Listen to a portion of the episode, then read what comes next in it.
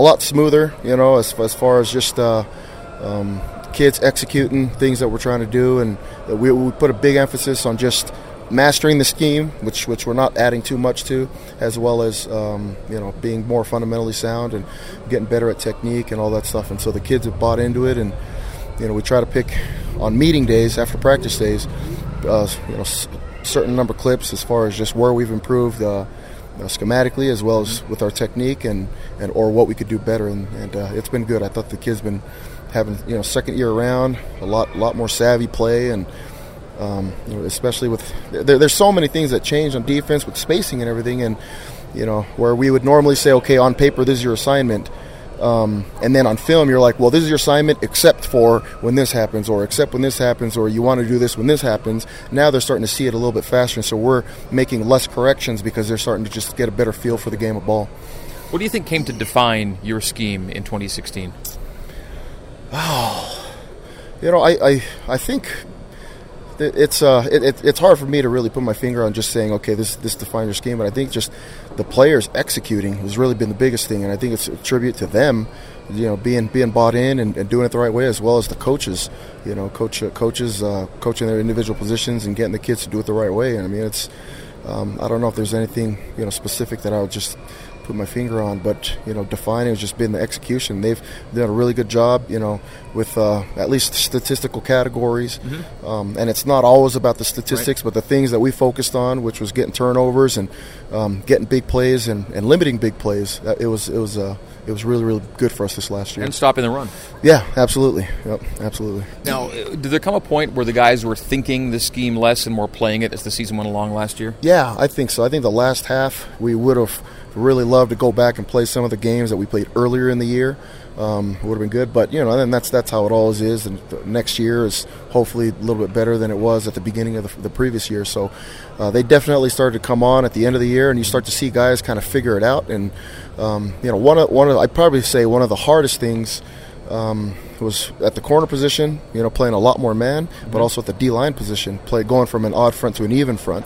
Um, you know, you don't think I really didn't think it was that big of a deal. And I coached the even front when I was at Utah and at Oregon State. We did a little bit more of the odd. And our guys here were coming off the odd. They're coming off the odd for 12 years. And so, um, you know, I had a chance to talk to Haloti Ngata, who plays in the NFL, and when he was with the Ravens, playing an odd front, went to the Lions playing an even front.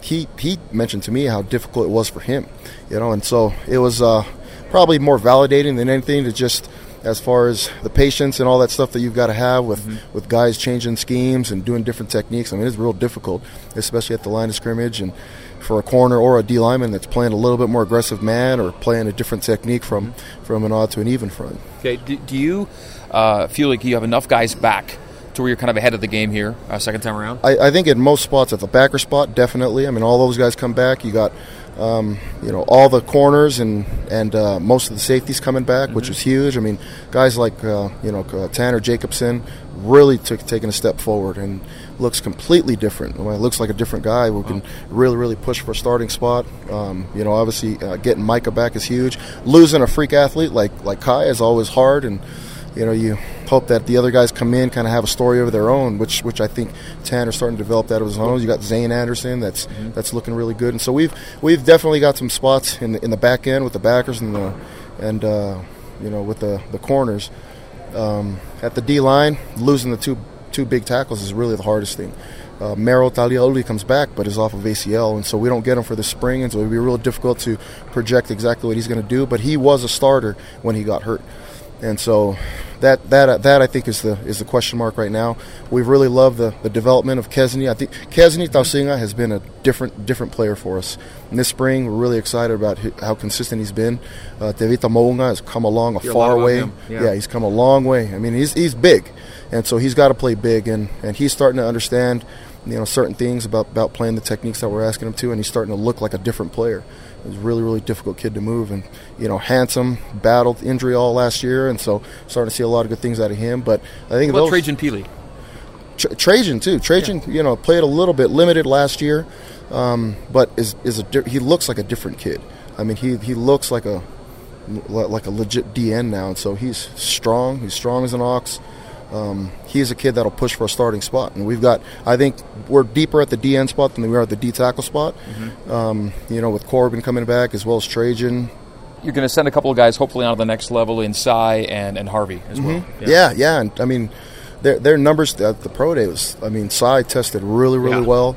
Um, you know, Harvey didn't do anything but the 40, but for a for a 252 pound kid running a 462, I believe it was. I mean, that's impressive, and he's got good hips and explosiveness, and I mean, even Kai and Kai Nacua tested off the charts too. Really? So we're, we're excited about all those kids having an opportunity to go and show what they have at the next level. How much fun are you having uh, with the D linemen more uh, hands on day to day?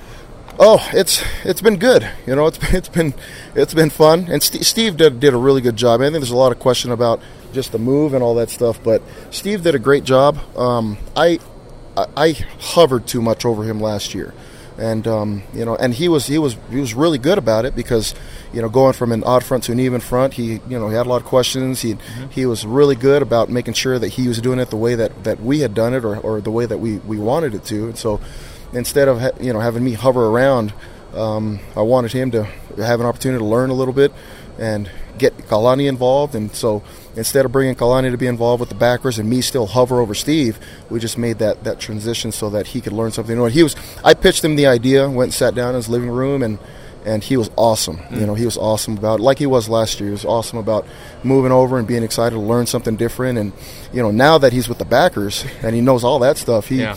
He comes back and he'll mention stuff to me about you know what he's learned or what he realizes or things that he sees and, and talks about how he thinks it's actually making him a better D-line coach now as mm. he starts to see how the whole puzzle fits and, right. and, and, and so I think it's it's uh, been a positive for all of us all the way right. around. Well, speaking of the backers, if his if his top three guys stay healthy, he's got a special group there. I think they've got depth there too. You know, I think they got depth. Uh, you know, obviously you got Fred, Butch, and Francis who have a lot of experience, but Morgan, Morgan Unga is a, is a different kid this spring. He's he's uh, he's a kid that could potentially start as well. And so Morgan, he's gone from a safety to backer and safety to backer. yeah. He's putting on weight. He's getting stronger, and so his confidence level has come up as far as being physical and all that. And so love him. Adam Pulsipher's done a really good job with his development. Isaiah Kaufusi is probably the next guy uh, in, and so the next three backers are probably end up being those guys. So top two, you feel really good about the top two, top the two top two at the yeah at each position we yeah. feel pretty good about, and then even after that, there's some depth where we feel comfortable about. You get Will Sedgwick coming off his mission. There's a walk on named uh, Sia Moala that we're really excited about. you know, athletically, he probably tests just as well as all the other backers, and he's still kind of getting it because he moved from safety and all that. But I mean, there, there's there, there's a lot of depth there. Okay, uh, coming into the summer, uh, who are some guys coming in that aren't here right now that you think might uh, make a run for a playing time, get into the rotation here uh, in, in 2017? you know, we, we uh, I think we certainly hope that uh, uh, D'Lo Gunter and Keenan Ellis can come in and and uh, push right away immediately. I mean, they're the type of kids that that have the, the athleticism and the speed, and mm-hmm. especially at the, at the, corner spot, if you can run and play a little bit man to man, it's not uh, as demanding physically on you, but. Um, you know, we can hope that those guys can come in and give us some depth at that position. But uh, Langi Tuifua is is just a is a is, a, is a, he's a different player as well, and so he'd have an opportunity to come in and compete. Um, get the kid coming from Hunter, uh, Lorenzo Fauatea, that'll come in and give us depth at the inside spot immediately. Um, and it's always interesting to see, especially at the O line, D line spot, a high school kid that can come in and compete. Because the ones that come in and compete right away are normally special. Pretty I mean, they're special, usually yeah. special. And then the other ones that come and kind of just need a year to get a little bit bigger or get used to the tempo or the speed of everything. I mean, it's it's obviously college is so much faster and different, and and every player that you play against is good. You know, mm-hmm. it's not you don't get to dominate like you normally do in high school, but it'll be interesting to see those two at least come in and, and compete. How nice to have young, good corners uh, that'll be here for a while. Yeah, yeah. I mean the. you you saw what we the, the kind of the lumps that we took and, yeah. and what Chris took right as mm-hmm. a as a young corner. I mean he's put in his time and then now I mean the, after several practices in the spring, he looks like a guy that can compete for a starting job. And you know, so he'll push the other two, and he'll certainly get a lot of time. But it's uh, it's been good to get kids kind of take their lumps early and learn and get through it. And so we're excited to bring in the other two corners to to do the same thing too. And I mean, have those guys for, for the next 3 mm-hmm, years. Yeah. I mean, that's huge. And then we start you start getting to the point now where you can bring in a kid and redshirt him and develop him, versus where we were with Chris last year, where he had to play for us. What do you hope to see from the scrimmage, and what do you hope the fans get to see? Uh, you know, on the defensive side, at least, we just got to be sound technicians. You know, we got to be. We, we don't want to put everything out there that we're doing, and so we might change a little bit schematically, um, which sometimes in turn ends up giving up some points. But for us, uh, you know, as we talk to our kids, the biggest thing is the scheme is going to be on us as coaches if we end up giving up a lot of points, but the technique and all that has to be on them. And so we're still expecting good, you know, good physical ball, holding line of scrimmage, good, good sound play, tackling, and all that stuff. And so they're, uh, I think they're excited to come in and, and actually do a little, do a little bit in front of a big crowd. Yeah. And hopefully it was, it was, it'll be like what it was last year. We look forward to the day, Coach Tuiaki. Thanks for the time. Yeah, thank you.